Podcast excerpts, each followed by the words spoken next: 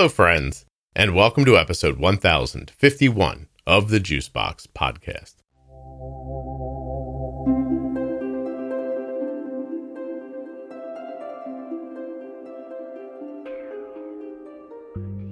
On today's show, I'll be speaking with Charis, an adult living with type one diabetes who was diagnosed just after getting COVID.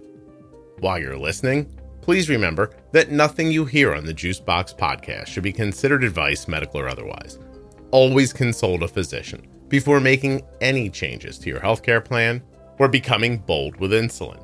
If you'd like to save forty percent off of your sheets, your towels, and your comfortable clothing, do that at cozy earth dot com with the offer code Juicebox at checkout. You can get your diabetes supplies the same way we do at U S Med. You can get your Dexcoms with my link, your Omnipods with my link. You can get Gvoke HypoPen with my link. You can also learn more about Touched by Type one, save ten percent off your first month of therapy with BetterHelp, and so much more when you use Juicebox Podcast links. Those links are in the show notes of your podcast player, audio app, and at juicebox podcast dot com. The Diabetes Pro Tip series has been remastered. It sounds fantastic, and it's right now in your audio players between episode one thousand and one thousand twenty-six. They are not to be missed. I promise you, they will change the way you think about diabetes.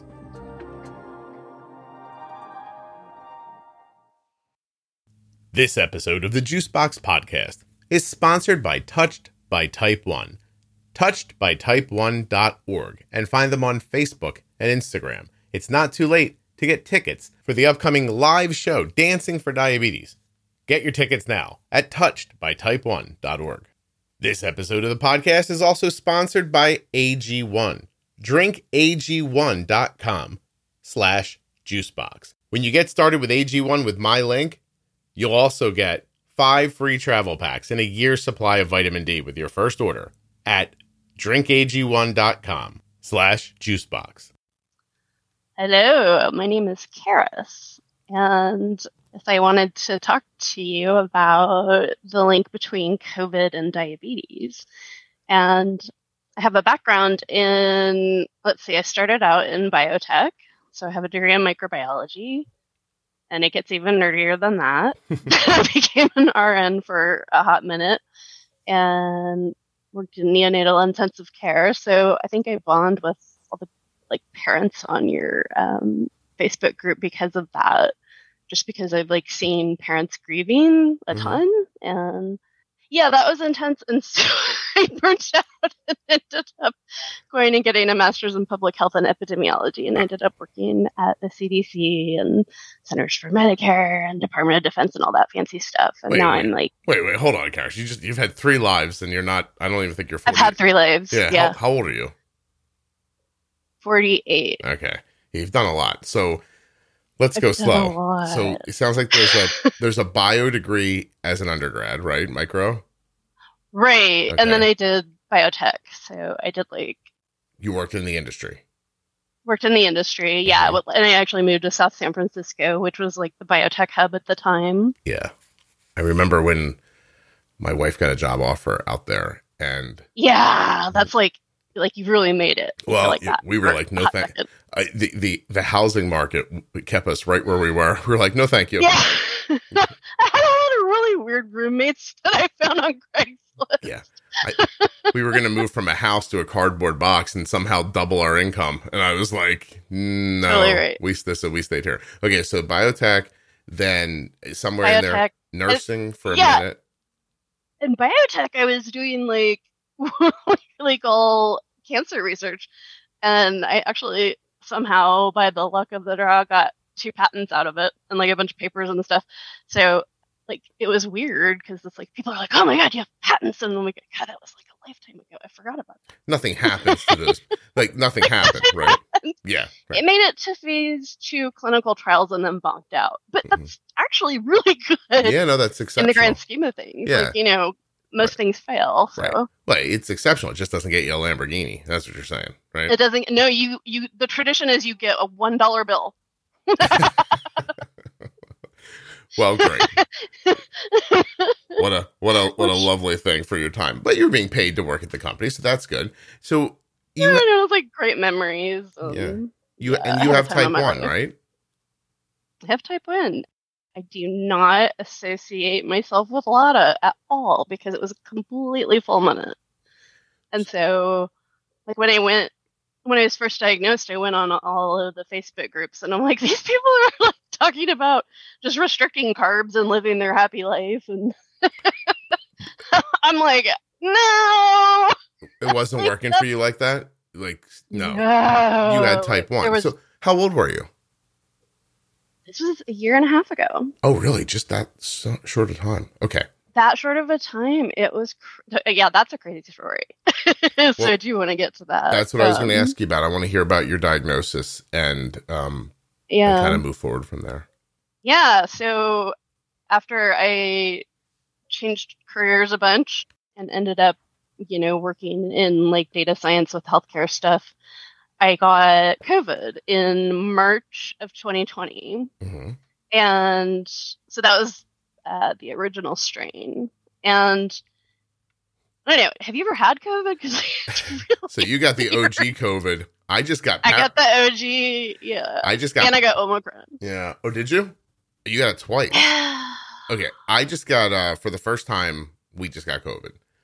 Uh it's like a bitch because you're like, I do all the, you know, shots and everything, but my immune system's wonky and yeah. doesn't really, you know. We got we got we got what I'm calling the Paris COVID. I don't know if that's a real thing or not, but my I know, love it. After you know, I mean, gosh, when when was when was it? It was fe- February, March, twenty twenty, right? When everybody was sort of like mm-hmm. in February, it was like, did you guys hear the people in China are sick?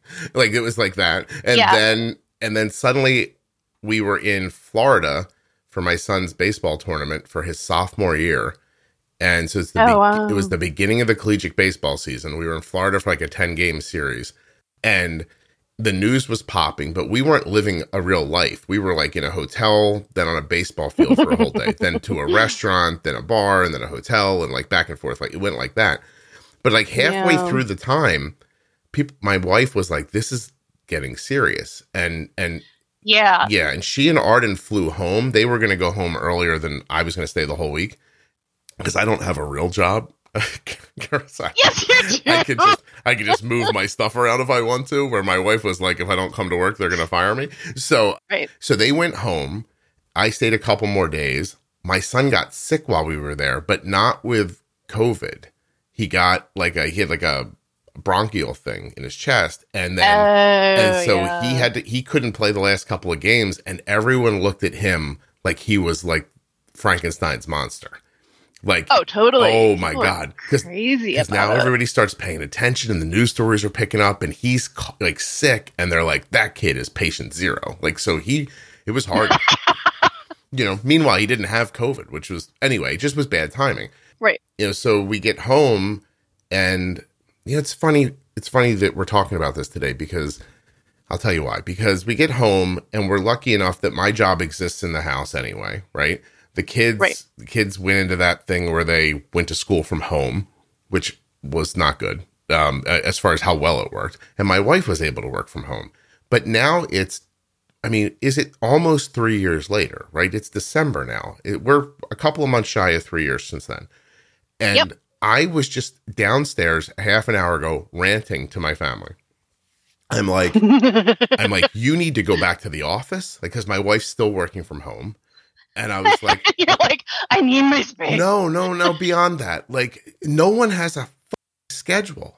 Like, right. like, it's just like everybody, like, I can do my job whenever. So last night at one o'clock in the morning, I was editing a podcast because I had to yep. go pick something up in the afternoon. I was like, well, I'll go do that instead. But time has lost meaning in, and, oh, yeah. and it's thrown everyone's sleep schedule off. And oh, totally. That's the problem. It's that no well, one. And then, like, good. Oh, go ahead. No, no, no, go please. Learning, learning how to interact with people. You, like, if you stay at home a lot, you go out to the grocery store and you're like, I'm going to talk this person's ear off. Oh, my God, you look like you're not crazy. Do you want to hear about what I saw today on television? Uh, you know, like, well, I mean, I'm lucky I get to keep talking to people, but, yep. but I'm telling you, the biggest problem that's come from all this is that we are not rising and falling with the sun anymore. and that somebody doesn't have uh, a time to totally. be somewhere and a time to be somewhere again. Like, that's incredibly important, a, a schedule. Anyway, I was downstairs. I was like, everyone's going to bed at this time. You're getting up at this time. I don't care if you don't have anything to do. Like, like you know, like, because my son's looking for work, so he can do that whenever, uh, yeah. right? And my daughter's home for a break. So, and I said to her, I was like, think about it. You were just at college for ten weeks. And you felt great and you were doing great. And now you're like all beat up and everything. I was like, because you're staying up till three in the morning talking to your friends and then sleep until one o'clock in the afternoon or something. I was like, it's it's messing you up. It's like everyone's going to sleep when the sun goes down. We're going to be farmers. Damn it. So anyway. Yeah, you got to you got to be a farmer mentality. You just have to, or you can, uh, I think. Charis, I'm not like, kidding. I'm like, I spent the a couple minutes before I got on with you, I was looking for sleep experts to have on the podcast to talk to. Like, I really... Oh, I've read books. There's like a guy that has the best book ever, and it's, oh my god, like five hundred pages, but it's really good. I'll send it to you when I remember his name. Thank you. I have to look it up. But it's really great. I mean, it's like about having a schedule and, you know, really sticking with it, not changing it on the weekends, and mm-hmm. I'm super guilty of that. Well, yeah. I'll be like, oh, I guess I have till one a.m. on the weekends, and then I mess it all up. Yeah, so. no, I listen, I imagine, like, it's okay for once in a while for that to happen, but, like, it's just, it can't be good. And I think it's common sense. I don't think I need a sleep expert. I think I just said it. Like, go to sleep at yeah. ten, eleven o'clock and wake up at seven or eight o'clock in the morning, and let's go. I dissolve a scoop of A G one into a cold glass of water every morning and drink it down. And here's why. A G one is a foundational nutrition supplement. It provides nutrition replenishment, gut optimization, stress management, and immune support to my body. And unlike plans that include multiple vitamins and gummies and powders, this is all just in one convenient scoop. One convenient scoop of bioavailable ingredients that my A G one is tested for over nine hundred fifty contaminants, and it's N S F certified for sport. Recommended by doctors like neuroscientist Andrew Huberman. And people who aren't neuroscientists, like me. When you use my link, drinkag1.com slash juicebox, you get five free travel packs and a year's supply of vitamin D with your first order. So if you're tired of supplementing your energy with caffeine, or tired of standing in that aisle, looking at all those powders, wondering which one of these is right, you can do what I did and drink A G one.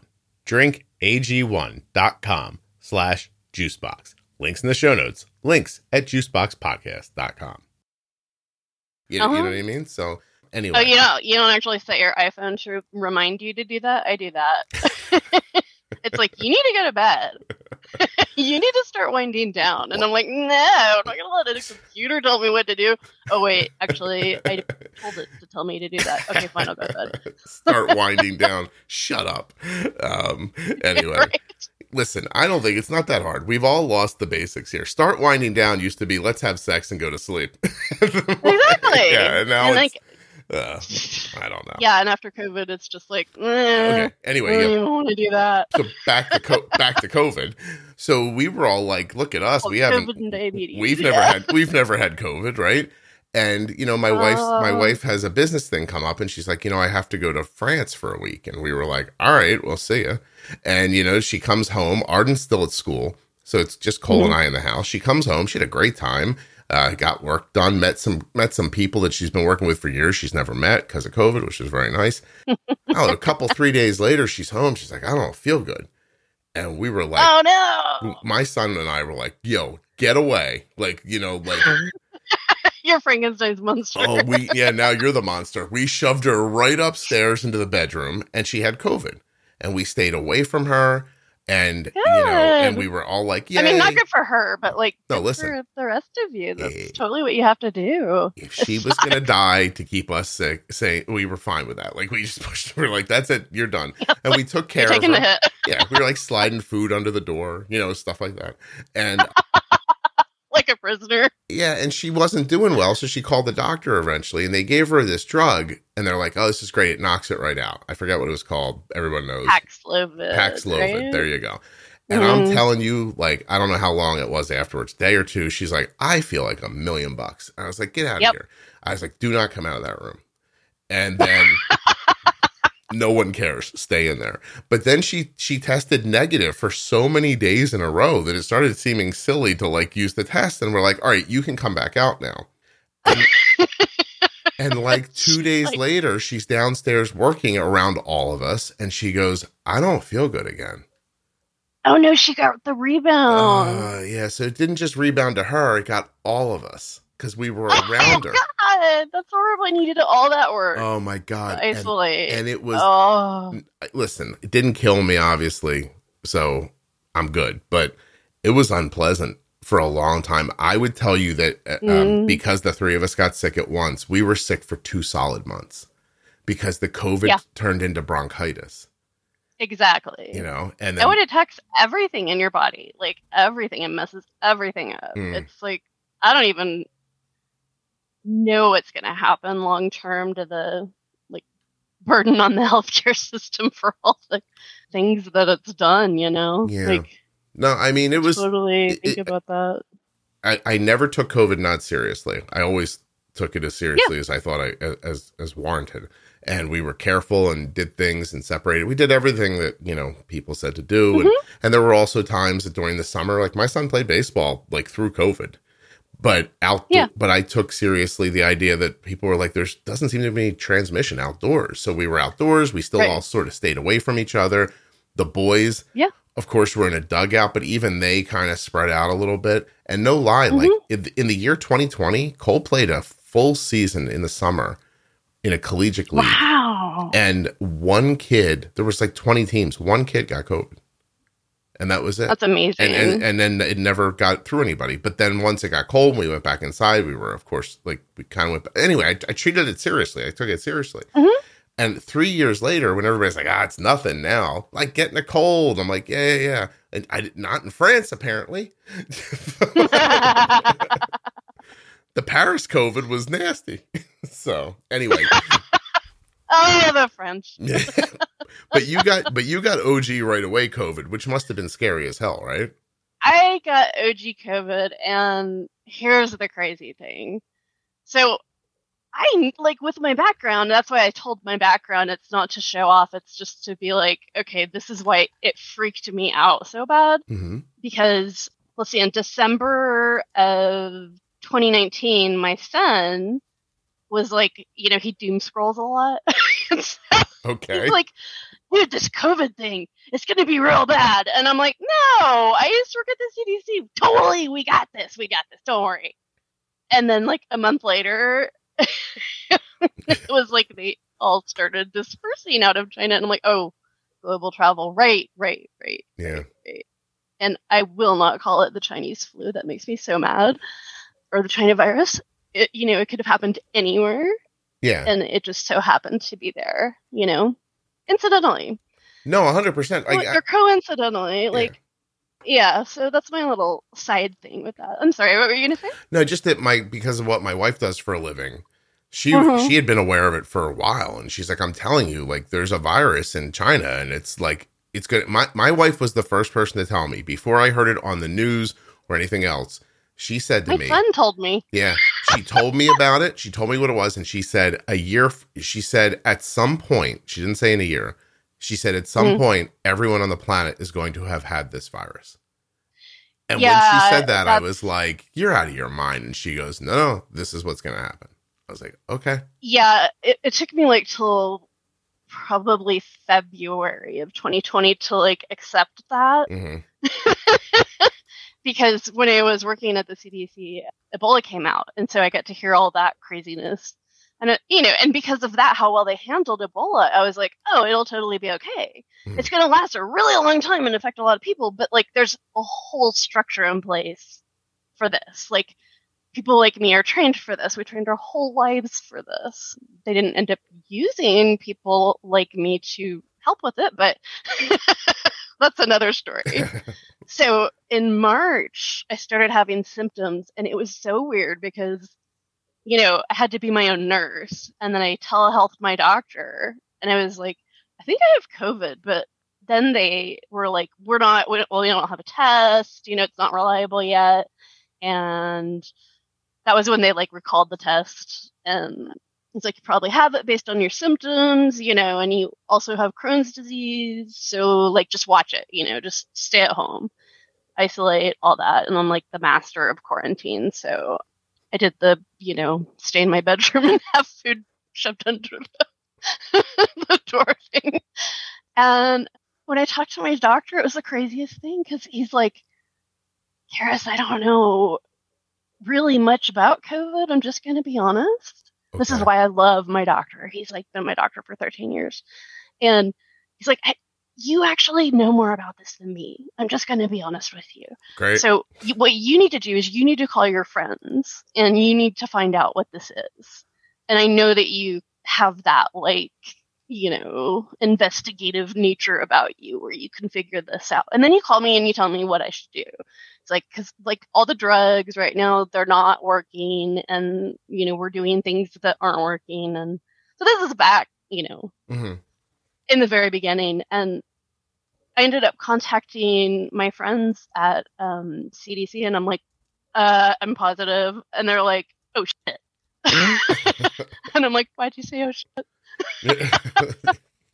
and and then I started like telling them all my symptoms, and they're like, oh, keep going, we're writing this down, you know. And then they're like talking to the doctors, and so I had like my own little medical team. You had a COVID of, geek squad. I had a COVID geek squad. It yeah, was so yeah, funny. Yeah, yeah. yeah, and I could just call and be like, my arms have all these like purple spots on it, you know, which is like really bad.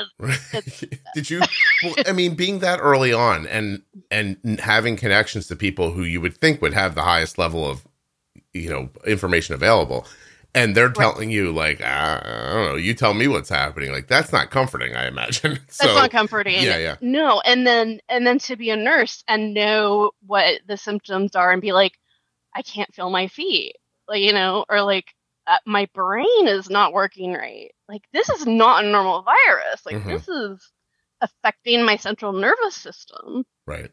And and that was before they said, you know, it crossed, COVID can cross the blood-brain barrier and all that. You know, like, we had no idea. But I was just telling them, like, what my symptoms were. Because I'm like, hey, you know, like, I can tell you what it's like. mm-hmm.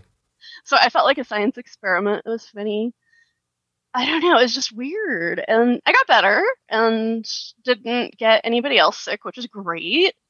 I'm so proud of myself for that. did, you, did they give you anything? Did they give you anything back then? Or was it just like hydrate, rest, stay away from people? Hi- hydrate, rest, lock yourself up. You mm-hmm. cannot come to the E R. Do not, like, it was just total lockdown. Like, you are on your own. You yeah. can telehealth your doctor. That's the best you can do. And I was like, yeah, I'm not okay with that.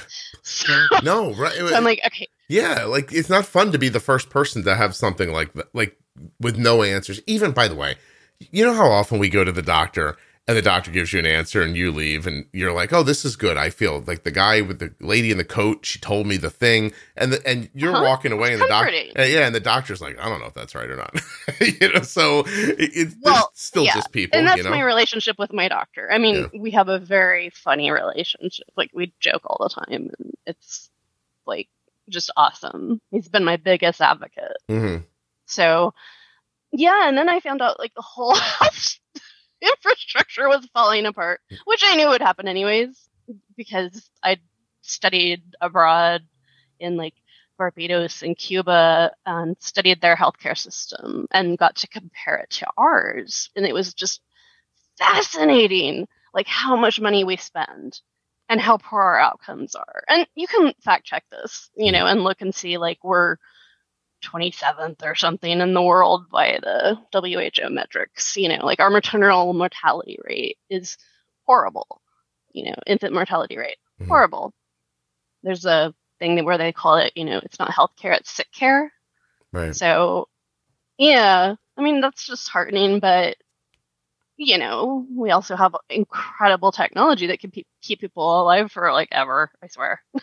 Well, you know, we, we live in a, We live in a fairly quiet time in history. Well, we did, right? So yeah, you're you're, you're post World War Two until, I mean, honestly, maybe, I mean, I guess you could argue this, but nine eleven, maybe in that it was. I was going to say right? nine eleven. Yeah, right. Post post World War Two. I was just like, what the hell? Yeah, exactly. Well, post World War Two to nine eleven, everyone in America who's, you know, has a has a job of any kind is living a, a life better than most people have ever lived on the planet. And even our poor, Never, yeah. you know, even our poor people are living sometimes in conditions better than what you find in other places in the world.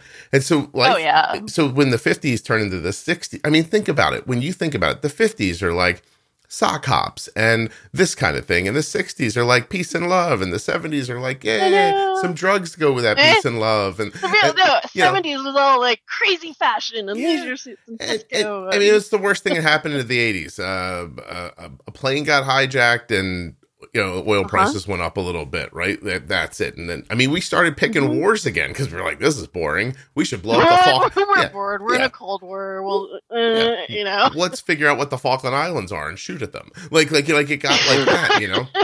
and and then the nineties are, are, you know, it's prosperity and everybody's making money and blah, blah, blah.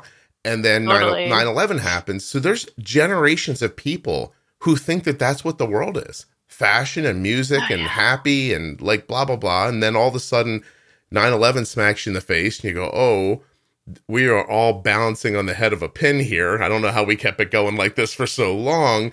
And, and then, right. and then, then COVID happens and you realize that most of society is smoke and mirrors and it's, and it's, so great yeah. it's like and it's easy it's all an illusion almost, yeah it's right? easy to pretend that you know what you're doing when there's nothing to do, and then suddenly yeah. you get tasked with something and you find out that people, you know, like, listen, how many people do you think you worked with who quietly in their car in the morning before they get out and come into the office think, I don't know what I'm doing, someone's going to figure out that I don't know what I'm doing, go in there. like oh, you know what I, I mean? mean a lot had imposter syndrome, right? yeah. Like, well, it's not I always a, that myself totally yeah. for a long time. But it's also not just a syndrome. It's that, that you're living in a comfortable right. time. Like, you know, I mean, listen, it, it like, like, I guess yeah. I could go to R O T C as a high school student and think like, I know what to do. But if you then put me in a time machine and drop me in Vietnam in the middle of the war, you might find out I'm not the fighting machine you thought I was. Like, do you know what I mean? Like, you're just gonna be like, I, I don't yeah, belong here. Right until so until pe- until people get tested, you don't know really what they have. And I think we went a lot of generations where people were not really tested to the level that history has sometimes tested us to. And now here we are. Again, oh yeah. You know. So anyway, that's this is thought. like pushed to the max, I think. So I- I'm surprised how well we've done actually. Because I'm an optimist. oh, no, oh, I have to be. Yeah, I agree with you too. But I'm saying that in that moment when you were talking about, everyone was like, mm-hmm. "Oh, this isn't like this isn't me yeah. playing a video game. Like this is happening." You, you, you know. Yeah, like, like so. th- this is real. Like it's it's about ready to go down. Um, exactly. Well, and then I was working, you know, in the three-letter companies, agencies, and. So, like, I knew what programs were getting shut down and what weren't. And I'm like, oh, this isn't going to work if they shut down, say, USAMRID, for example. That's, like, the military version of the C D C. Mm-hmm. So that got shut down.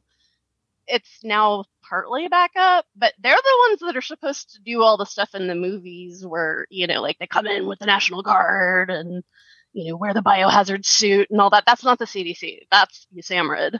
Okay. The pandemic response team got shut down. It's now back up.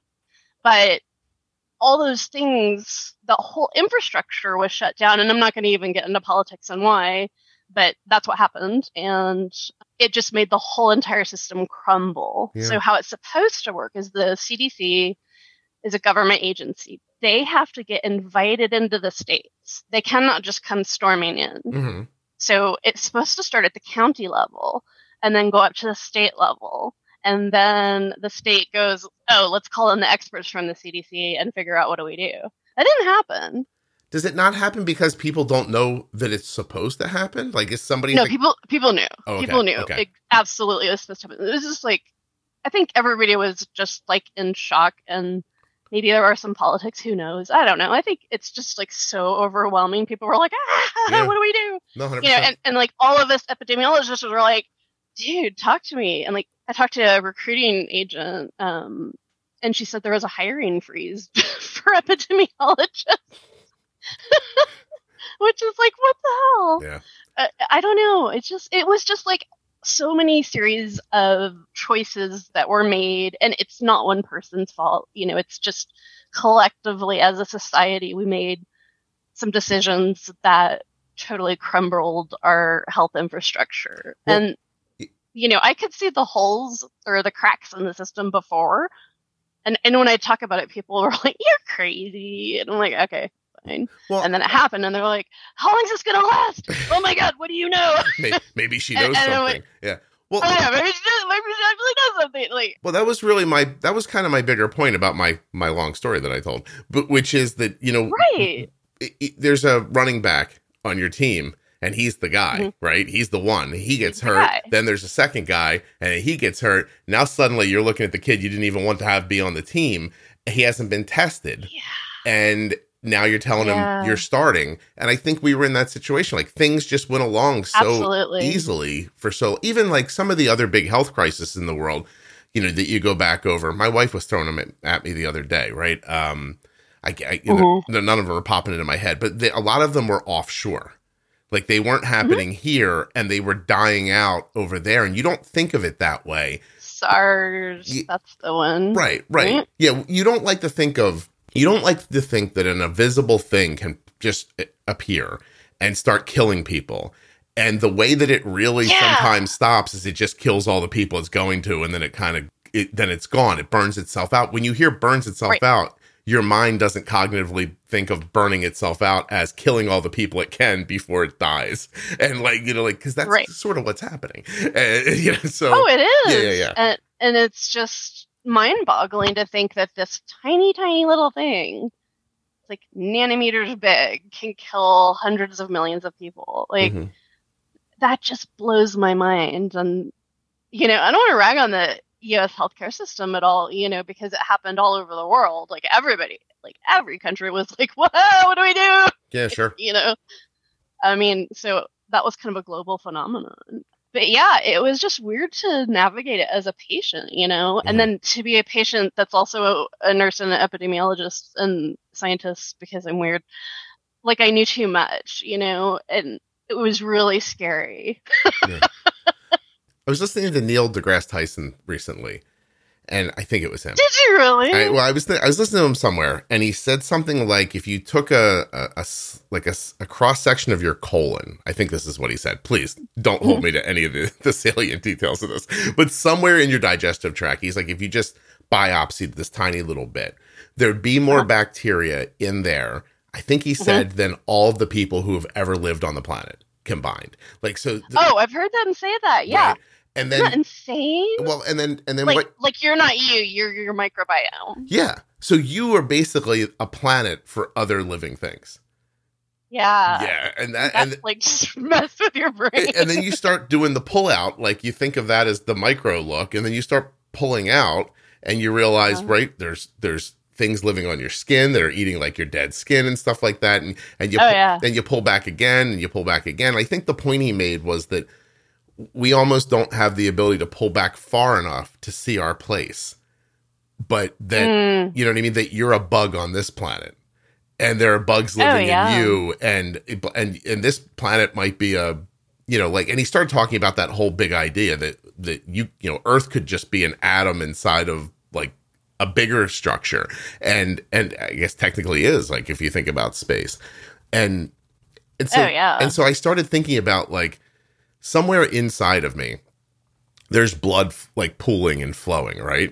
And there's an right. there's there's an atom in there of something. Right? There's there's this there's a cell, and and that cell can't see other cells. It's too far away from them. And even though in my mm-hmm. measurement that distance might be a centimeter, how far is the measurement between Earth and the Moon? If we are just floating in the blood flow of something else. And I started thinking about it. I was like, oh, my God. Oh, I was like, I'm going to stop. Like, totally Cartesian philosophy. Yeah, yeah. Here. And I'm just like, that's enough of this, right? Neil deGrasse. Like, and... uh and, You're like, I, I just went down the rabbit hole. And deGrasse? Like, seriously. Like, who, who, where's that name come from? But that's no big deal. Okay, so, um, so, like, so, so when you think about that and then you apply that idea to, like, like catastrophic illness... The mm-hmm. you care about you. Right. I care about me. My kids care about me. If I die, it'll be a struggle to other people. But then you, right. you know, you get outside of my house and you go two two houses down. They're not going to, their life's not going to change if I die. And I know that because two houses down, some guy died I've never met before and my life didn't change. And, and so right. it's hard to remember that the virus doesn't know that. The virus doesn't no, it see doesn't you. Discriminate. Yeah, it's yeah. Just like... Exactly. So anyway, it's yeah. freaking scary is my point. Um, it's freaking scary. And and I do think that people would notice if you died because, you know, you have a whole group of people whose I'm a bad example. Lives you've helped. okay, you well, know? I'm a bad example, but you know what I mean. like, like, if I died, it'd be like, yeah. oh, well, there's okay, a, she's not going to cure cancer or whatever. There's you know? a lady across the street who, uh, if she goes, I she's going to know, and uh, I think her nephew lives with him, and then beyond that, like, she's probably outlived yeah. her friend circle. And I, you, you get my point. My point is the virus doesn't totally. care that people love you. And so you, you get into that situation where it's just in your own head. It's frightening. It's an invisible invader. You don't like, Ooh, you know I what I mean? That. It's terrible. So, okay. But then it gets worse if after you have COVID, what happens next? So I just had all this weird things happen. Like I had four toenails fall off. Like, I think I'm going to be an After Dark episode. That's, I got to tell you, that's one of like, the kids are going to be like, my toenails can fall off, oh my God. Oh my God. I, I, after eight hundred episodes, that's one of the that's shocking things that anybody's ever said to me. Like, I tightened up inside when you said it. I was like, oh God, no. All right. Okay, go ahead. I know, right? I know. Can I ask no. a question? On the same foot? Yeah. yeah. No, it was different feet. It was different feet? Okay. Yeah, and then I had to like paint it with toenail polish because I'm like, I have to cover this up because I look like Frankenstein's monster. Wait, so you were painting the hard skin underneath of? Yeah. I don't know if anybody's ever lost a nail before, but it's kind of it's rocky under there. It's rocky under there. Yeah, yeah. yeah. So you would paint that. I would paint it. that that's how like how much I was trying to deny what was happening to me and have like a feeling of control. Okay. I guess.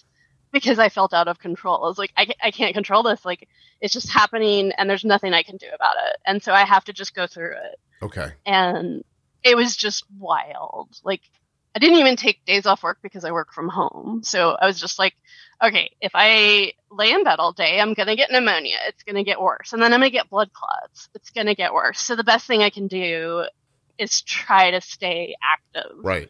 And by active, I mean walking from my bedroom to my office.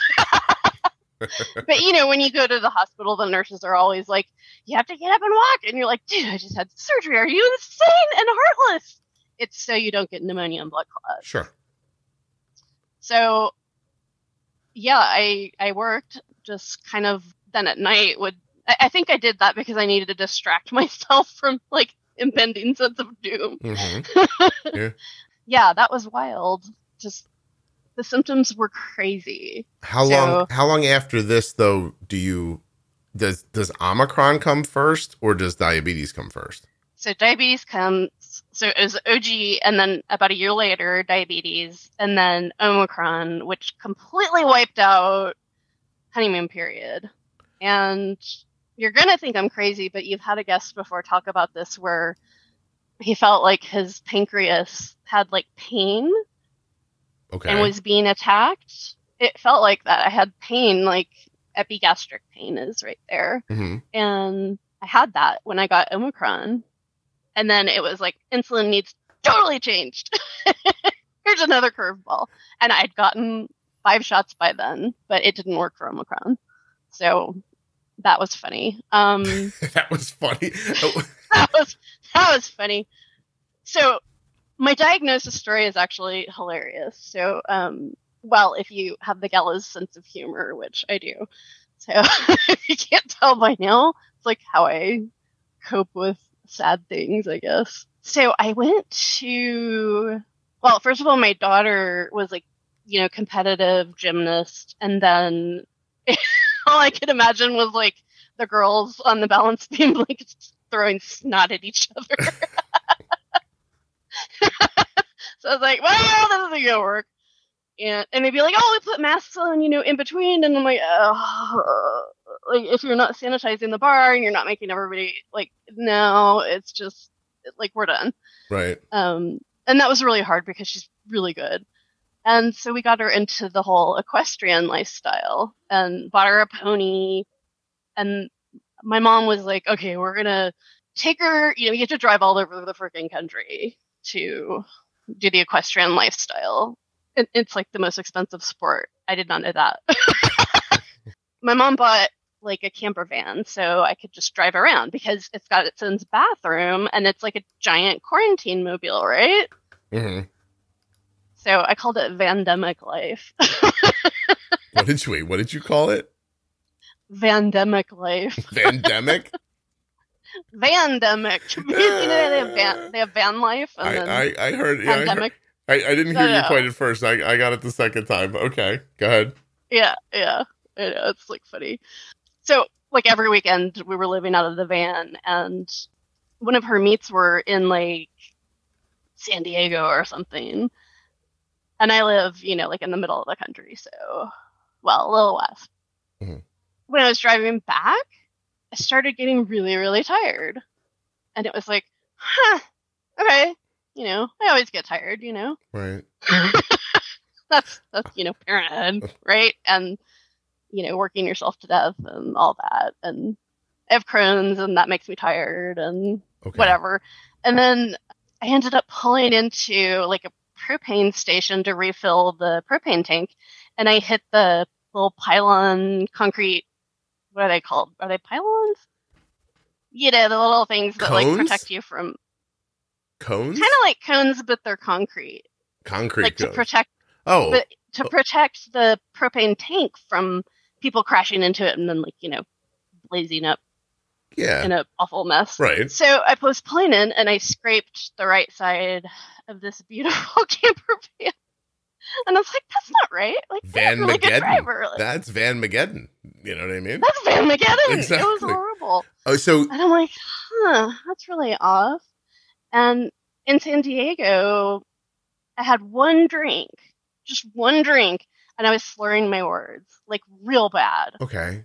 And that's weird because, like, I can handle a drink. Mm-hmm. Yeah, right, right. And I get home. After, like, it took forever to get home because I was like, oh, I got to stop and take a nap because that's the safest thing to do. And, you know, my kids are like, cool, we'll just, like, go on the Wi-Fi and entertain ourselves. And, you know, mm-hmm. um, thank God I did that. And then I got home and I'm cleaning out the van. And my mom calls me and she's she had been in San Diego with us. She called me and she's like, I'm taking you to the hospital. And I'm like, for what? And she's like, something's not right. It's just not right. I'm taking you, like, now. And I'm like, okay, well, I'm going to take a shower because I know that when you go to the hospital, you don't get to bathe for like days. And she's like, no, you're going right now. And I was like, what? I don't even, like, I'm fine. I'm cleaning up the van and everything. Like, this is how deeply in denial I was. Mm-hmm. Oh, and one more thing happened. This was funny. On the way um, back, I drove through Vegas and I drove past the Bellagio. The line was really, really long to turn. And I was like, oh my God, I have to go to the bathroom really bad. And so I just put the car in park and the hazards on and ran to the bathroom in the van. Wait, you just abandoned like, your van in front of the Bellagio and then ran into the hotel? No, it oh. has a, the van has a bathroom. Oh, that's, and, and I don't know why that's like, funnier, you know, but okay. It's, it's funnier because yeah. like, yeah, I'm just gonna I'm just gonna say this, like, I didn't quite make it. Oh. So my kids are horrified, you know, and they're just like, what is wrong with you? So that was one of the things that made my mom go, ah. So anyhow, I get to the E R and it was about two hours and they were like, we don't know what's wrong with you. And then they finally started looking at glucose because that's just something that they do, you know, mm-hmm. and you know, they were like, this is like some weird shit, man, we don't know what's going on. And finally, they looked at the glucose and it was like six hundred fifty-five. Wow. Was that on your radar at all? Having, because you had Crohn's. Crohn's is autoimmune, right? Crohn's is autoimmune. Yeah. And then I take a biological immunosuppressive drug. So I take that shot every eight weeks. And that just like shuts down your immune system. So you don't attack yourself. Right. But I did! Just did it anyway. So, so okay, so now you're laying there. Van- so now I'm, like, laying there in the E R, yeah. and the doctor is just the kindest guy. And he's just like really puzzled, you know, just like, what the, like, what is going on? I got to fix this. They gave me an M R I of my brain because I had a headache, mm-hmm. because I had cerebral edema, which took three months to resolve. Mm. So I was kind of like Dory from Finding Nemo. So you think that's how you ran into the the, the concrete barrier and like, like uh-huh. you, and why you were just off in general? And yeah. I lost my vision. So Wait. That's part of the thing. But that didn't happen until the next day after I was admitted to the I C U. You lost your vision in the I C U? Mm-hmm. Uh, that could not have been fun. Okay, so you... That was that was so not fun. So, like, the, the E R doctor comes back and he's like, he pulled his mask down. But, you know, I had cerebral edema, so I could have made that up. Who knows? I think this is what happened. He pulled his mask down and he's like, oh, my God, I am so sorry. You are... becoming diabetic, and I don't think this is type two. And I'm just like, mm-hmm. you know, they say the patients can only hear five percent of what doctors tell them. And it's really true because it just became want, want, want, want, want, want, you know? Yeah. Well, you like, stunning, right? I'm like, ah, I don't have diabetes. I just have like a U T I or something, you know, and I'm drinking a lot of water because I was driving through like the desert, you know? Yeah. Or not. You know, or not. And, How you did know. You, did your mom ever tell you in retrospect what made her call you? She had a feeling. Yeah, that's it, huh? Just you didn't seem that's right it. to her. It's interesting. Yeah, it was the it was the one drink, and the, I was like, like, like super alcoholic sounding, slurring, you know. Yeah, just, it just like shut, it shut you off, that one drink. It's interesting. That one drink, just boom. So now, okay, so... how do you start managing diabetes? Like, like, are you in the hospital for long? They send you right back out again. Oh no. So I go to the I C U and they're like, we're just sending you to the I C U because, you know, we have to do I V regular insulin. Right. Mm-hmm. And I'm like, okay, cool. Can I walk? And they're like, no, you're really sick. Like my A one C was thirteen point eight. Oh, wow. Yeah, I mean, it's impressive, but yeah. it's but what's even crazier was like my labs when they looked at the whole like pH and carbon dioxide and all that. I mean, it was just extremely like, you know, they show the normal zone of where you're supposed to be, and like everything was out of whack. Yeah, and that's the first time that's ever happened to me. And it's sitting there looking at my phone, going, "Is that me? Or is that like another patient and they mixed up my record?" Isn't it like, isn't it fascinating? It, I, I find it really just impressive how out of whack everything can be. And you're still alive. Like seriously, you're still just yeah. keep going. Yeah. It's really amazing. You know? Yeah. Didn't you have like a thing where you were, oh, I forgot which. My iron was. was so low at one point. Iron, right. Yes, that's what it was. That I, and like, you just kept going. I just kept, I kept going. I was like, It, it affected my personality and my ability to rest, sleep. Mm-hmm. Like I was a mess, but I could focus. I guarantee you that there are fifty, seventy episodes of this podcast that I recorded with my iron, like my ferritin level at like eleven. And like, oh, wow. And, and so badly that if I stood up and then tried to bend down to the floor, I would have just kept going. But, but yep. I could pull it together for short bursts of time. And even like yep. I did it during when I had COVID, I did it. Like you're going to hear, well, at this point, the way the podcast goes up six months ago, when somebody's listening to this, there's a handful of episodes of the podcast that you heard. You'll never know I was sick during, but I was, wow. I was sitting here like either wrapped in a blanket or half naked because of my fever. And you're just like, Uh, yeah. and, and, and you'll never see that there's a whiteboard in front of me that I would sit down and I would just take with a marker and I would write focus on it.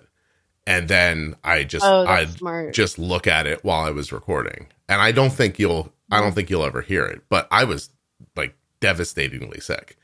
So oh, yeah. if you hear the, um, one of them I can point you to for sure is there's an episode I did along with the company for Gvoke HypoPen.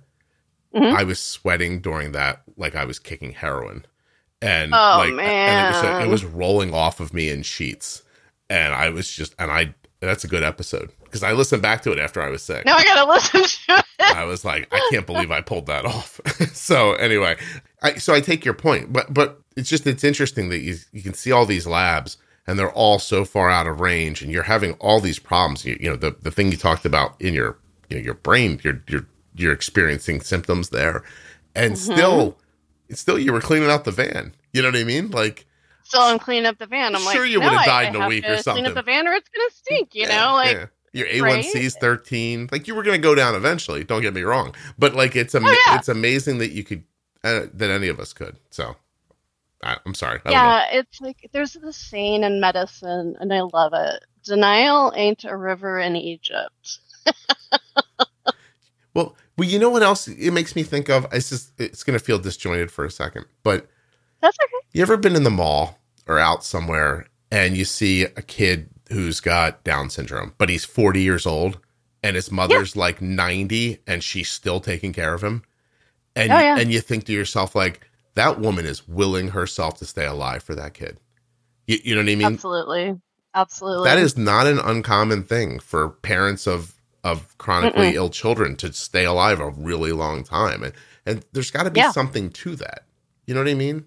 Oh, absolutely. Yeah. I think it's just like, you will yourself to go on, you know? Yeah, I don't know how that happens, technically speaking, but it, it just seems true.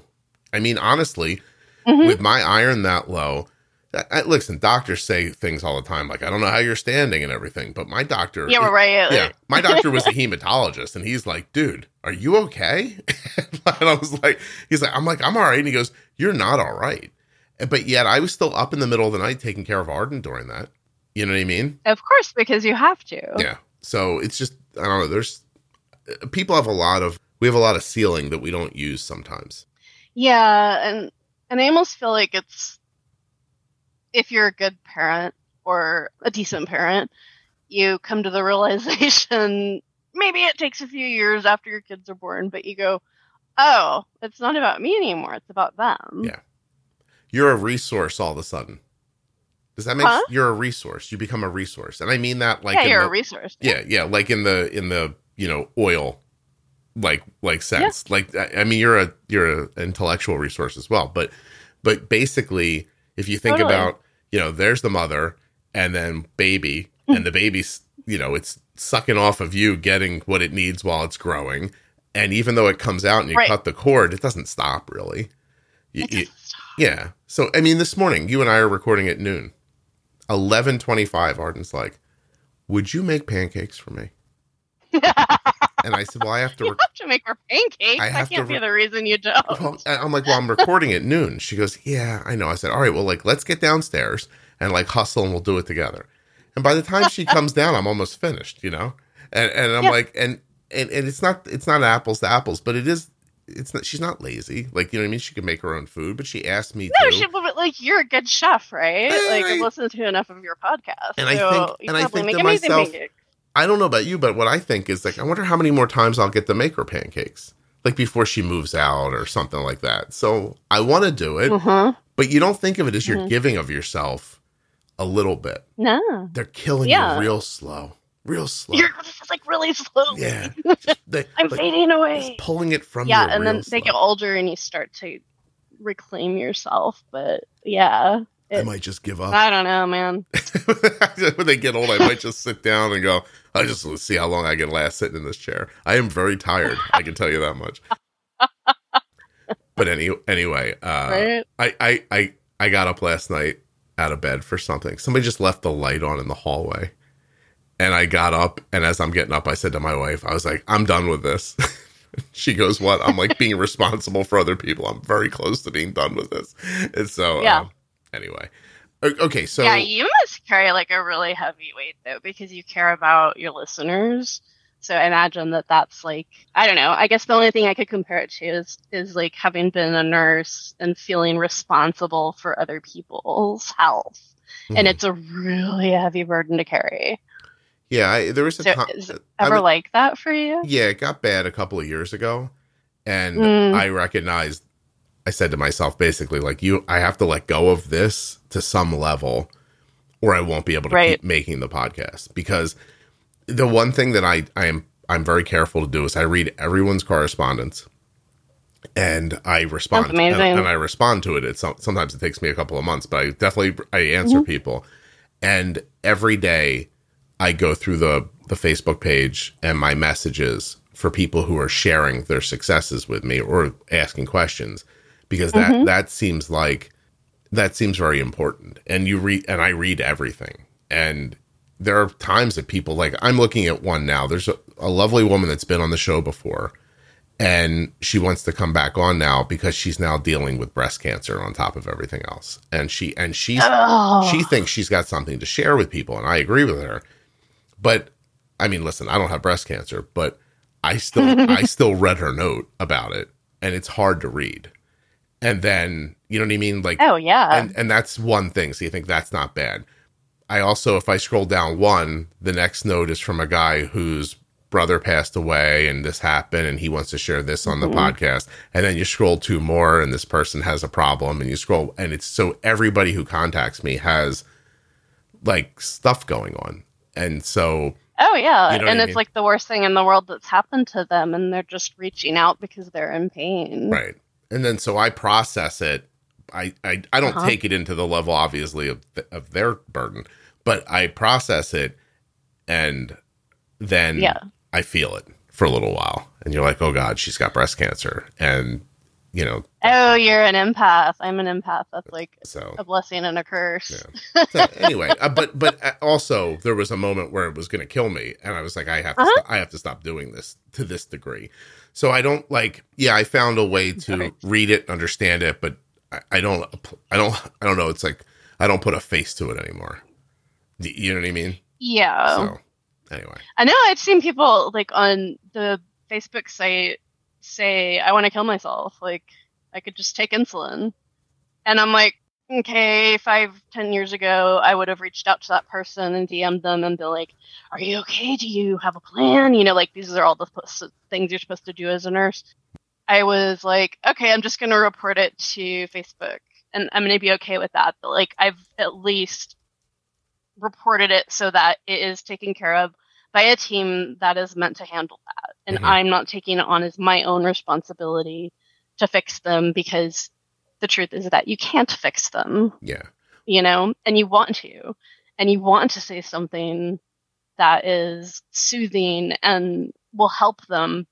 But every time you do that, you just lose a little piece of yourself if you're not careful. There's so there's two so. different ways to think about it too, which is interesting, which is you can't spend there there's an a never-ending supply of people who are in that person's situation, right? Yep. So you never ending. Right. You can't make it your burden to find all of them and to respond to all of them. Because once right. you respond, by the way, you're involved now. Oh yeah. And you're like, yeah. Boom. You have no idea how many people you've heard on this podcast who stay in contact with me. Like, so, like, yeah. I, I I know how people are doing, and even in little ways. The one that I always think of as an example is in one of the After Darks, Jonathan, who was a young guy with bipolar. And if he's listening, I hope he's okay. But he'll message I think I me. listened to that one. Yeah, he'll message me like every six months. And it uh-huh. just says something like, hey, I'm doing well. But if I respond, Good. but if I respond to him, he won't respond back. And now, no, that's bipolar. Mm. And but that and that's hard on. But listen, again, I'm not I'm not comparing his situation with mine, but that's hard for me. And then it is. And he's one of many people, and so I don't want them to stop. But I also had to find a way to go, okay, well, I hope Jonathan's okay, but I can't sit here and worry about him. You know what I mean? Yeah. So I ended up getting like a life coach for how to deal with that, because I mean, since I'm like so empathic and want to help people, that's like my mission in life, is to help people. It just became such a burden that I was like, man, I got to come up with like a ritual to, I don't know, like, like get that bad juju off of me afterwards. I just stopped. So I learned a, a lot of things to, um, a lot of tools to do that, and it really helped. So yeah, it's a human thing, right? Like it just, it's a human it, thing, yeah, yeah. I just talked about it yesterday in a, I gave a talk yesterday uh, to someone, and I told them that one of the things that you had, I had to get past was the feeling that I was responsible for everybody, because right. you make, you make this thing. Like, you have to imagine, I make the podcast, like, I have expectations that I hope it'll do what I think it's going to do. but I have no way to know. Oh God, it, did you right? ever think it was going to explode like it right. has? Yeah, there's no way to know that. And then and then you start getting back from people, oh, this is helping me and this is how it's helping me. And then you think, well, if it helped them, if I could reach ten people, it would help ten people. And then you do that, yeah. right? And then you're like, oh, I reached ten people, I should get to one hundred. And then one hundred becomes one thousand, one thousand becomes ten thousand, ten thousand is like, I wonder if I get to one hundred thousand. And then when you get to one hundred thousand, you start thinking in like, well, I wonder if I get a million downloads. And then you get that, and you're like, yeah. I wonder if I can get two million, and then five million, and then ten. And like, I'm almost at ten now. And no, oh, I thought it was five. Wow. No, I'm at ten million total downloads will happen like in the next thirty days. And oh my God. And as We'd I'm have saying, a party. party. I, no, because I can't, because when I see that, I think, like, I did five million this year. Like, I wonder if I could do ten right. million next year. And then you start thinking about how to do that. How do you make content that helps people?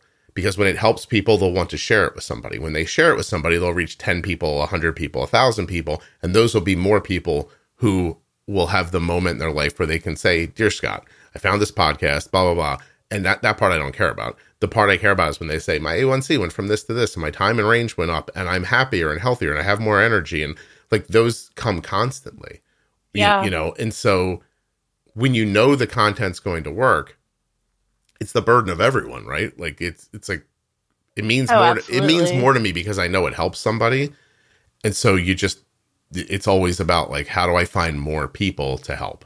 And, you know, even that I've found a way to, although I guess there are people who know me would say that that's not true. I am very competitive with the, like with the idea of reaching more people and helping more people. So I've taken my competitiveness and put it into a positive thing. You know what I mean? Oh, yeah. I mean, yeah. so I one of the things I wanted to tell you was that after I was in the I C U, I didn't learn anything. You know, and I'm sitting there like, it, you know, I've got cerebral edema and my eyes are just like looking underwater for it just kind of boom happened when I they moved me from the I C U to the floor. And I'm like, what's wrong with my eyes? Nobody's paying attention to my eyes. And it's like, that's what I fixated on. I'm like, I can't see. How am I going to function? And everybody's just like, you know, you like, you have diabetes. You, it'll go away. It'll be fine. You know, whatever. And I had a C D E come in and sit down and say, it's because the sugar is going into the lens of your eyes. And that's like osmosis, and it's drawing water in because like sh- water follows sugar, and that it like expands the lens and distorts everything. So I ended up going into boot camp with her because I was like, I don't know shit. So I love the comments on your podcast where people are like, nurses don't know anything. And I'm like, yeah. And they tell us that too at nursing school. They're like, don't ever, ever, ever assume you know more about diabetes than a patient that's had it for forty years. Mm-hmm. If they have a pump, they know more than you. You will never know anything. Don't take that pump away from them. Don't challenge them. They know. You will learn from them. That's how you're going to, I mean, but I went yeah. to a good nursing school, so right. I wish everybody got that lecture. But yeah, she taught me exactly why. And then she's like, go and get um, a bunch of those like little optical reader glasses that you can get at like C V S or Walmart or whatever. So it's like a box of them because my vision would change every day. And this is a really inexpensive solution. I'd just be like, hmm, am I going to be one point oh magnification or one point seven five? You know. How long did that go on for? Three months. Wow. So I couldn't drive for three months. It was horrible. I'd ask my friends to drive my kids to school and my mom. And I mean, like, I was a burden. Mm-hmm. And that C D E talked about your podcast, and that's how I found it. And so while I was blind, I'm like, eh, you know, I'm just going to listen to this. Yeah. Yeah, you got nothing else. I can't see anything, so I'll try. I can't see anything, so I just yeah. like it. And, and it was like, your voice was like, and your podcast was like my lifeline, because like, I just, really, they just don't teach you anything in nursing. They don't. And, and in medicine, medical school, like it, it there's too many diseases out there. Yeah. There's so many. And I know that the T one D is a really big deal now. And I really wish I could go back to all my patients I had that had T one D and apologize and be like, I just thought you took insulin and it was fine. You know, yeah. you know? Here I am like, oh my God, I had no idea. no idea how hard it is and what a steep learning curve it is and how much it affects the people around them and and and how little knowledge is out there, really, and conflicting it, it, information. And so like it occurs. Oh, I'm sorry. You were going to say something nice about me. Go ahead. Do that first. I mean, I credit I credit your podcast and the C D to saving my life and just like making it better, you know. Wow. Well, and I'm glad it, I'm glad it helped. It did. It really did. Yeah. And then finding the Facebook community was just huge because it was like, oh, there's all these people with it, and they're doing okay. Okay, so if I'm just like patient and I get my levels under control, then like I will get better. And I was religious about it. You know, I got a Dexcom like two weeks in or something, which mm. I had to really fight for. But um, I was able to get from thirteen point eight to five point eight. Now I had like some lows, so that's why it was a five point eight. But um, that's how fast, you know, I was learning and trying to figure this whole thing out, you know. Yeah. And it was well, like I, I just learned so much from the podcast that that I really attribute it to keeping me alive. Oh, well, I'm so you're welcome. Are you trying to say thank you? I'm trying to say thank you. Oh, I, I could see you were never going to get to it. So you're welcome. You're like, say thank you. No, you no, I, I don't mean that in a weird way. I mean, it can be no, hard I know, to, to I know, say I that. Know. Yeah, it can be hard to say that. So um, I appreciate that you that you had that experience and that it was valuable for you because, it, you know, mm-hmm. like I said earlier, I don't know what I meant when I made the podcast the first time. Like I wasn't sure. All I knew was that I had written these blogs mm-hmm. that were helping people and that people weren't reading blogs anymore. So uh, that's again, I wrote a book about. You became like different. The floppy disk. I was well. I, I I saw myself going the way of the dodo with that blog, right? Because people, I don't know what happened to all of you, but nobody reads. So you know, like it just it fell apart. I actually, it's when the it's when the internet got more clickable. Mm-hmm.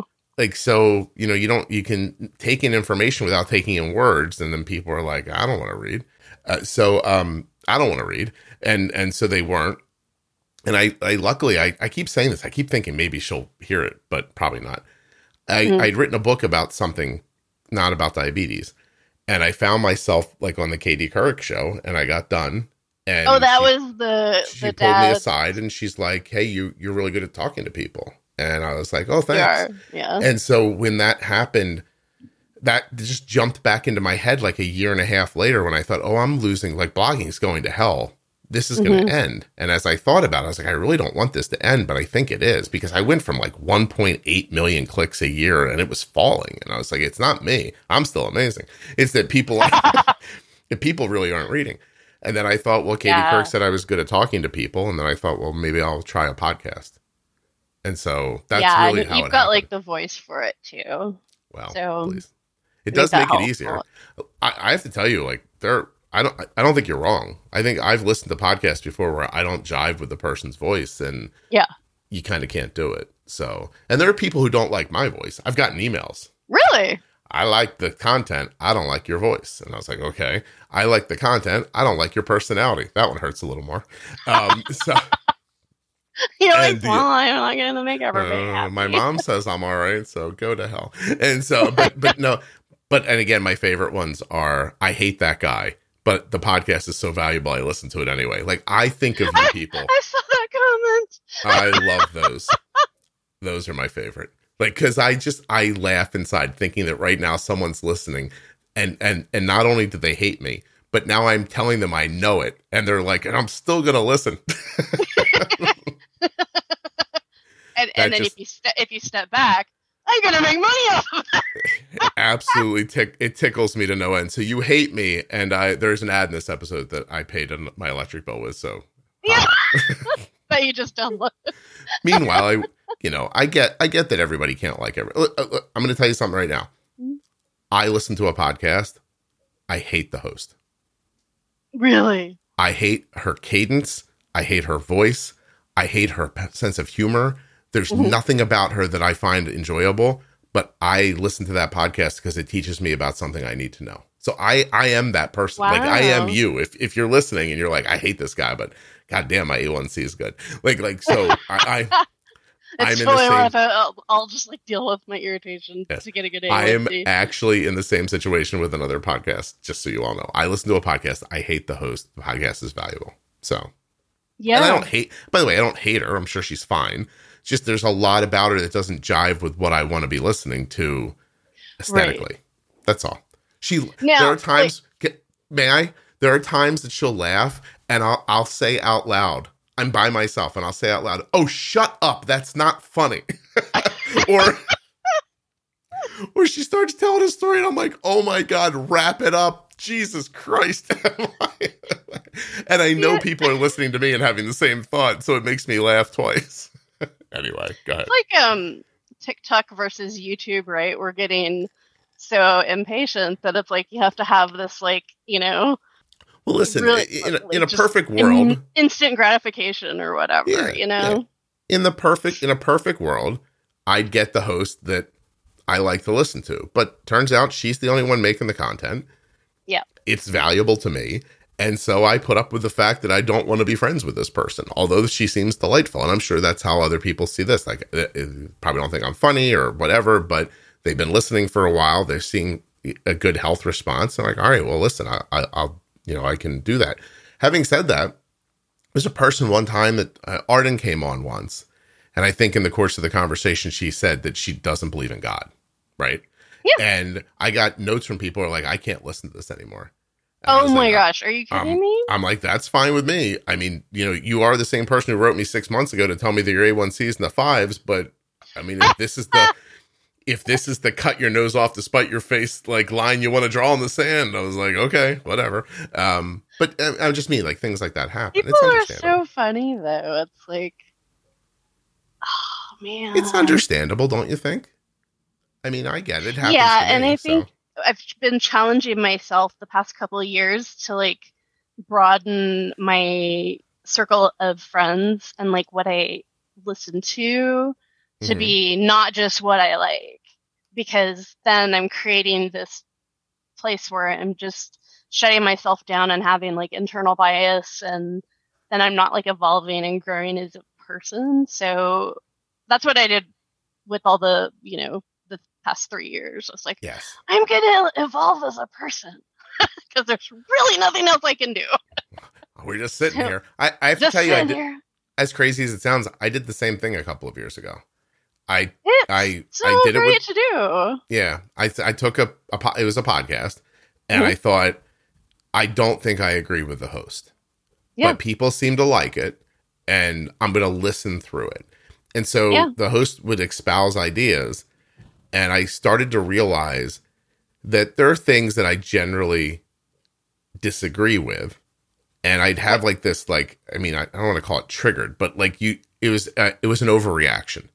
Like yeah. you'd say something and I'd be like, that's not right. And then I'd realize, oh, I don't know if that's not right or it just doesn't seem right to me. And that's exactly a, an important distinction. So I started listening more to force myself to hear opinions that I didn't agree with. And that, that was helpful. Yeah. It's you know? very helpful because it helps you understand the world better. I think that, you know, you're like, oh, that's why the, like people are doing that. Now I get it. You know, before I was just like, I don't understand how somebody could do that. You know, like. Well, and eventually and, and now it's like, oh, you know, if I listen to the other side of things, it's like, you know, if you really ask somebody like what's their opinion on a controversial topic and be like, this is a safe space, I'm not going to judge you, like I just want to hear your side of the story. And if yeah. you just listen, it's like it really expands your horizons, I think. Right. Yeah, and you, it teaches you not to be judgmental as well. I just did a, yeah. an episode. I just did an episode a week ago that I'm going to put out in a couple of weeks, um, where I talked to the mom of a type one girl, and and and this mom has two daughters. They're both mm-hmm. trans, and oh. so like it was like a. I, I had this what I thought was a really interesting conversation where I'm trying to learn about how they think about things and. You know, like get immerse myself in a world I don't know very much about. And I got done and I thought, this that was really good. I can't wait to put that out. And then a week later, I was like, am I going to get in trouble for this? Like, because I don't understand. Like, you know what I mean? And uh-huh. then I realized, I'm like, I don't care. Like, it was uh, it's an honest conversation, and I, I was honestly learning, and someone yeah. else will learn will learn too. And so I, I will absolutely put it out. And it's, yeah, I don't know. Like, you just have to be able to get involved and hear someone say something and go, I completely disagree with that. It doesn't make mm-hmm. it wrong. And I'll tell you, like, you can pick yeah. the most bombastic example, right? Like, the abortion argument is a, is a, is a great way to, like, I understand oh, yeah. pro, pro-choice people uh, his opinion, and I understand pro-life people's opinion. Yeah. And I don't think, I don't think understanding that a person's, a pro-life person says, look, you're killing a baby if you have an abortion, right? Like right. That, that, that they say that, and, and that I think, well, and that the other side thinks like, well, well, I'd, I'd want to protect the mother and bigger and bigger picture issues. And I think those things are important. And, and you can be right all about that, about all of that. It right. doesn't make what they said wrong. Right. It's like yeah. you can have different opinions and yet still respect each other and have like give, I don't know. I have this thing where I just feel like I should give everybody that I interact with dignity and respect. It's like a basic human right. I know I'm yeah. weird, but no, no, no. But, but the, the, the point is, is that both sides can be right. Yeah.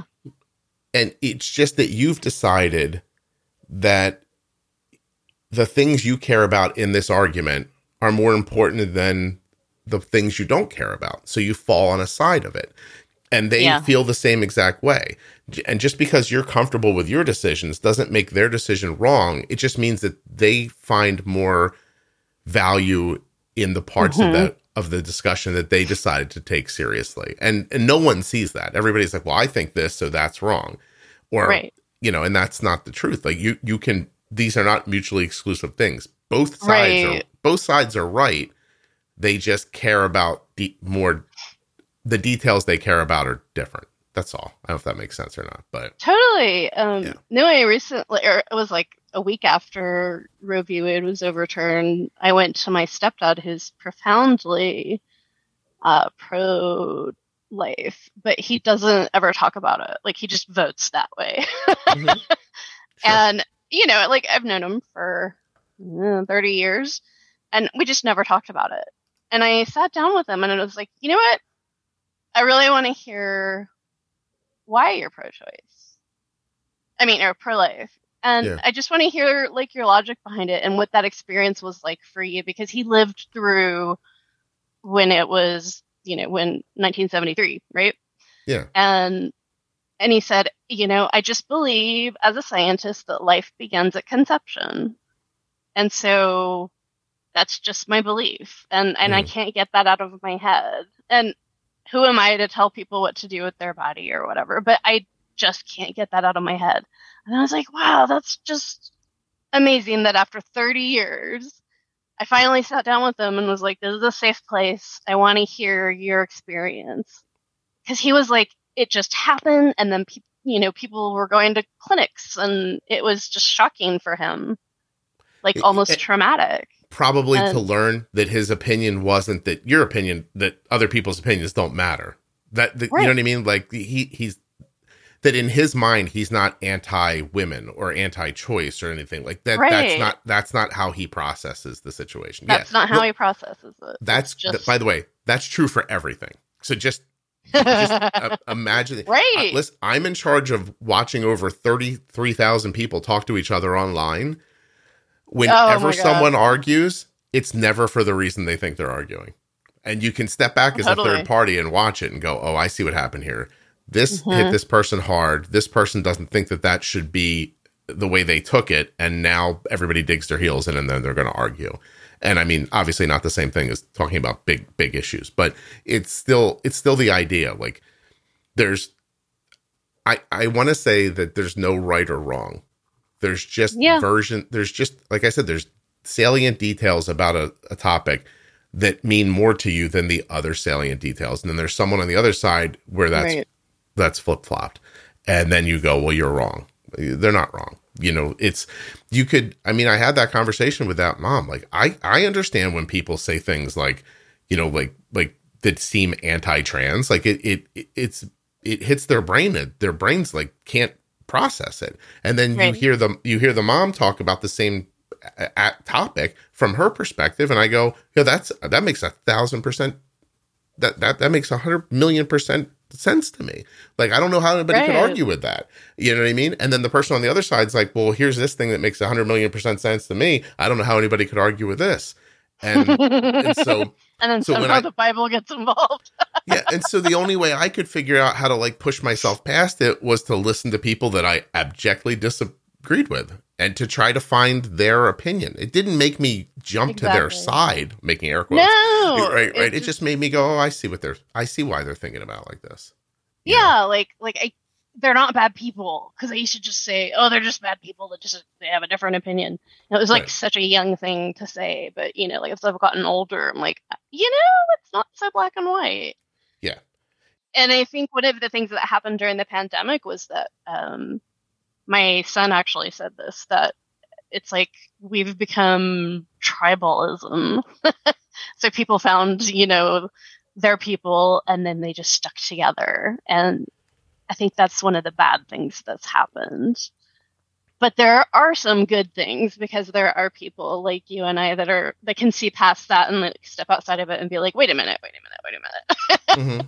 Well, you can just argue anything to the end of the earth, right? And and oh, we yeah. and we slogan things so well. We're so good at sloganing things that that you because like right, I'll just the first one that pops into my head is meat is murder.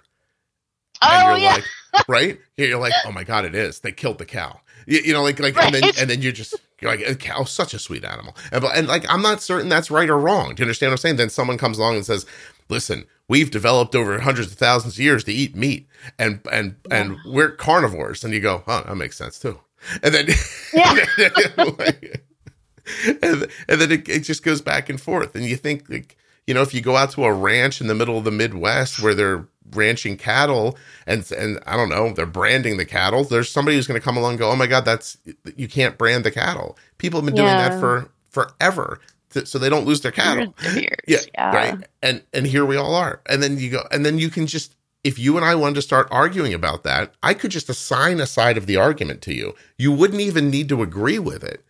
And you could actively and impactfully argue that side of it, because there's so many details and slogans and concepts that you can't, you know, you mm-hmm. can't disagree with. Like, you're right. It's crazy. Although, isn't it interesting? Like, I bet you the, the meat is murder crowd is probably the pro-choice crowd. I think you're right. But yeah. and, and then the, the pro-life crowd might be the, um, or what is it? The, uh, Well, that the penalty, life. You know, yeah, like, right, right. It's always exactly. funny because it's like, wait, but I, I don't understand yeah. the logic there. I'm right. sure there is some. Like, I just, yeah. I just don't get and that's, it. And that's what, and that, by the way, when that happens, that's how the other side digs their heels in. They're like, so you're pro-life, but pro-death penalty. So we can't kill a baby, but we can kill it. You've heard this argument, right? Oh, like, yeah. And, like... and then you hear it over and over again to the point where you're like, well, that must be a rule too. And mm-hmm. then that's, anyway, the point is, if I may, no one's right and no one's wrong, and just leave everybody the hell that. alone. Just I like know. Just go live your and life, you know. People anyway. arguing on the internet is just such a funny thing, though, because it's like, you know, they get so worked up, and it's like, this is just, you know, a, a medium to read things, and we assign emotional value to words, you know. And it's just also, a freaking computer. also, that that a... also is pointing you into your own little bubble right. with the machine learning, you know. So it's like, yeah. Also, fra- there's only a that. fraction of people are actually on the internet, which is hard to believe. Like, so. Oh, that's wild. Yeah, yeah. Only a fraction of people are on the internet. So most people mm-hmm. don't give a shit about the argument you're having. They don't have their, uh, they get up in the morning, they're feeding their kids, they're going to their work. They don't have time to decide if it's okay that a trans man is swimming in a thing against other women. Like, or if, you know, which is yeah. an example that came up in the other episode, or if you're having an yeah. abortion or not, or if like, they, they don't, they don't care. they're, they're working, you know? So it, it gets focused, and you start thinking, well, the opinions I'm seeing in this space are everyone's opinion, but it's not true. It's the opinions you're seeing in that space are the opinions of people who would find themselves in that space, right? So, yeah, like, and that's like its own kind of bias, right? Yeah, right. Like you, like if you're on Twitter, you think you're on Twitter with the whole world. You're not. You're on Twitter with people who it occurred to to go on Twitter. And there are plenty of people who it would never occur to to go on Twitter, and they may have different opinions than yours. Or like, you know, as Absolutely. an example. Yeah. Anyway, the point is no one's right, no one's wrong. Shut up. That's it. I'm not yeah. right either. Yeah. You like, need to you yeah. need to put that on your Facebook page right now, because like some of them are no one's oh well, no, see now it's Christmas. Oh, it's and Christmas, and right. yeah, so here's what happens at Christmas, everyone's anxiety goes up and they get chippy. Yep. You know, chippy, it's a hockey term, I think. Um just, you know, and so every year around this time, I just put up a message about Christmas. I just I saw put that. Up. Yes. I'm going to read it, and then we're going to get done here. So um, I, I said, the goose is getting fat. Christmas is coming, and that can mean only one thing. It's time for me to remind everyone that this time of year can come with heightened feelings. Please remember to offer your fellow travelers the benefit of the doubt. Communication is key. It is highly unlikely that anyone is fucking with you. Peace oh, yeah, Earth. I remember that, and I totally laughed that you said with you. I said peace on Earth and all of that. And, uh, you know, yeah, so, peace on Earth and all that. Yeah, yeah. It, that was it, it like just, your best post in a while. But it's interesting, like, to to be involved in something like this over time, you start seeing how cyclical things are. Yeah, oh, it's this time of year, people get a little upset, this happens. And then you start seeing arguments in specific areas pick up. You're like, oh, it's time for them to argue about this again. It's interesting. Yeah. Trust me, your free will is not as free as you think it is. That's so true. Yeah. Christmas is coming, you get upset, you can't afford something, you're thinking about having to get back together with your family that you don't want to get back together with, or you want to get together with a family member, but you can't afford to travel or something, and then anxiety builds up. Then you see a lady online say they eat low carb, and you're like, you motherfucker. I totally see that when yeah. I see that, I'm just like, oh my God. It's all bull- So, I need all the carbs. I need yeah. the carbs. I just want the life with the carbs. I just I've it's, done the keto just, diet before I was no. diabetic, and like, well, uh, like it, the, the the food choices around diabetes are such an interesting thing. Like it, it fits oh, right into this. Passionate about it. Yeah, yeah, and I'm I appreciate their passion, but shut the fuck up. Like like it doesn't. Yeah. Like I other people can eat a different way, and and if it kills them, guess what?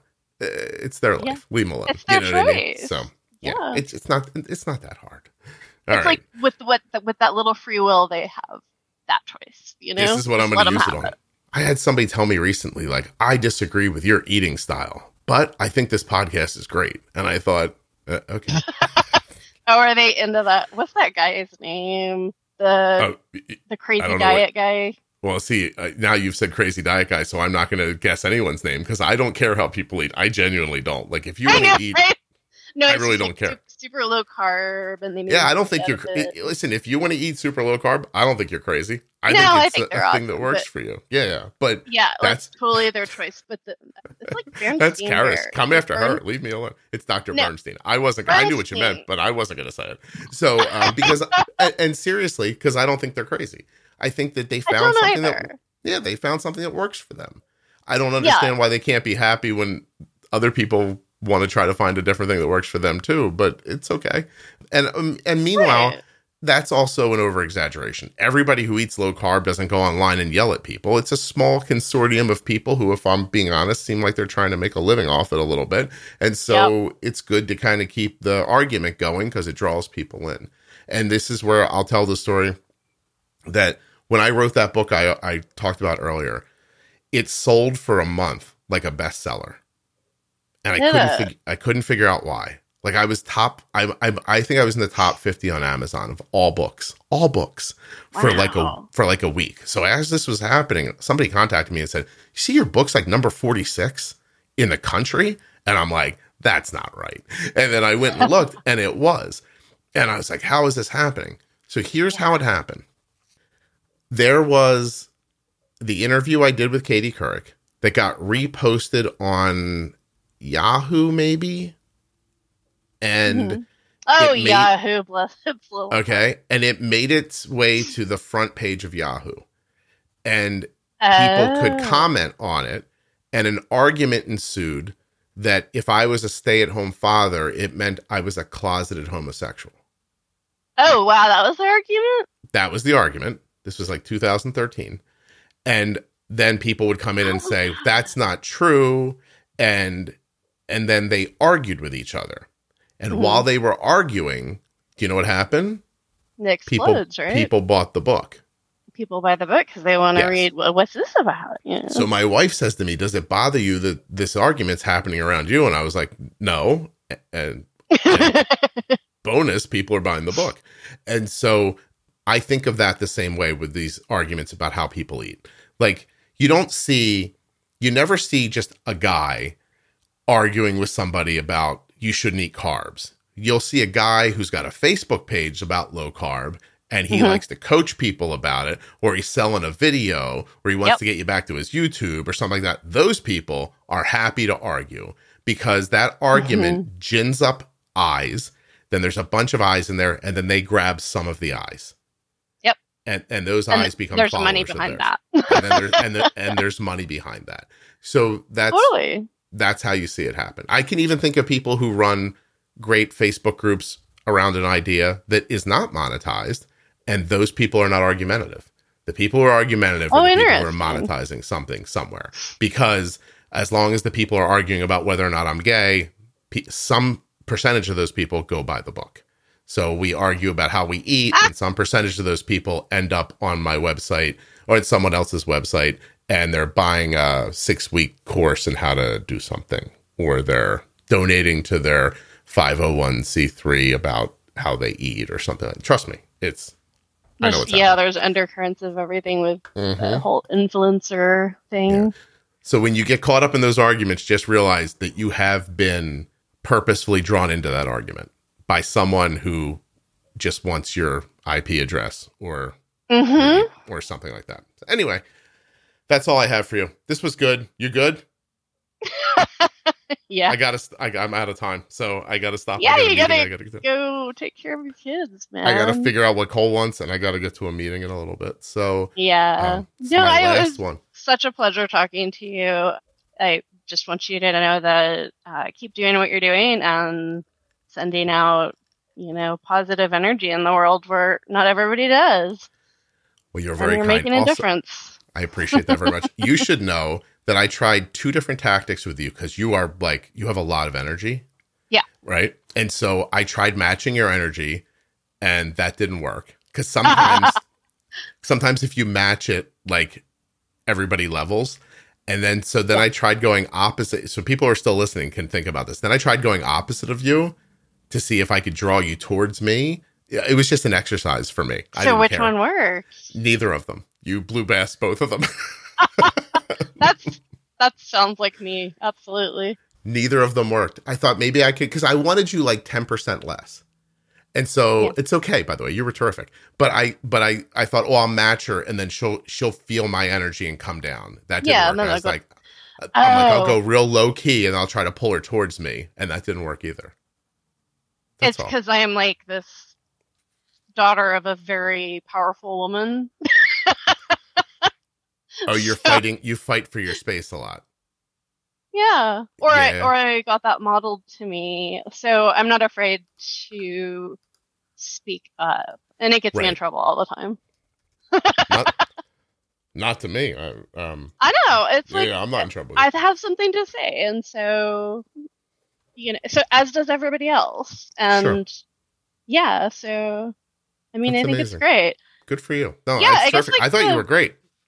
I think the one thing that I forgot to mention was like the whole link between COVID and diabetes, because people are going to be like, why is this? Why are we talking about COVID? Oh, yeah, that is what you wanted to come on for. Yeah, I, I totally forgot until just now when Go you're ahead. Like, I'm out of time. Give it to, give it to me. Go ahead. So there's all these studies out. Um, I find them interesting. I don't know if that's what caused me to get it. I think it is. My doctors think it is, but they've done a study with two hundred thousand people, and it was saying that people got COVID had like a two times as likely chance to then go on and develop either type one or type two down the road about mm-hmm. six months after, thereafter. And I found that just like fascinating. Yeah, I mean, you know, listen, uh, viruses they're kick weird. your kick. They kick your immune system in, and if you're predisposed to type one, then you might be thinking, uh, "Listen, I I'm not going to mm-hmm. lie to you. My my son got COVID, and I was like, oh, come on, come on. Oh, right, right. I was like, no, no, no, no, no. You're and like, no, so, no, no. Yeah, like, and, and it's only far. been yeah, it's only been a couple of months since he got it. So, I mean, I'm having said that, most of the people I've had on who were COVID, then type one, it happened pretty quickly. Um, yeah. But that's that's anecdotal. Like, that's just the people that I've spoken to so far. But yeah. anyway, we'll see. Yeah, it's interesting. It's just, I mean, and there's arguments that the virus actually attacks beta cells, and then, you know, other scientists are like, no, it doesn't. And so who knows? Yeah, back to our original conversation. Or actually, our fourth conversation. Trust me, they don't know. I, I mean, I think the one we had was better. So, yeah, no, I just think it's funny how there's so many different kinds of diabetes. I did not know that. There's like ten or something last time I checked. Mm-hmm. Jenny I and I did an episode about that. There's like an endless, there's endless oh, types of diabetes. Endless list. Yeah, yeah. I had a roommate at this di- diabetes retreat I went to in Costa Rica, and she had M I D, and you're like, wait, what? So that's mitochondrial inherited diabetes that comes with deafness. Okay. Isn't that's that great. wild? Yeah. No, it's not, because Jenny and I did an episode about it, and we could oh, have gone on for it's we like could have gone on forever. All, yeah. Oh my god, like there's diabetes type eight or something. I forget, but it's it's an oh, episode I know, like type three, and I mean it just opened my my my eyes to like how different it is, and yet how we're all kind of going through the same thing. So back to your original point of, you know, this, I see this a lot on your Facebook page, like, let's get rid of the type twos. And I'm like, that's, you know, ninety percent of this. so, so it's interesting that you, it's interesting that it appears to you that way, because I have my, I think it's that if you see a couple of people say a thing, you think, oh, I hear that all the time. But I, I see all, I see all of it, and I've only heard it a couple of times.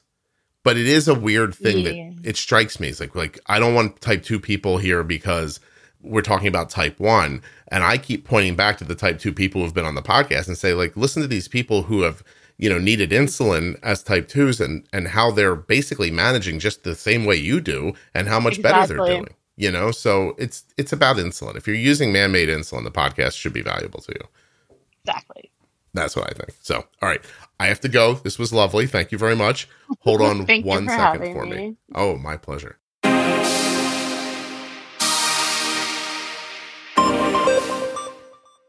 huge thanks to Charis for coming on the show and sharing her story with us. Thanks to A G one, drink A G one dot com forward slash juicebox, and of course, Touched by Type one, who you can find on Facebook, Instagram, and at touched by type one dot org. You've got to check out the private Facebook group, Juicebox Podcast Type one Diabetes. It's a private group that now has, I think, forty-three thousand members in it. It's jumping. So many posts, questions, statements, ideas, and things that you'll dig on and enjoy reading more about. You might even want to jump in. Juicebox Podcast Type one Diabetes on Facebook.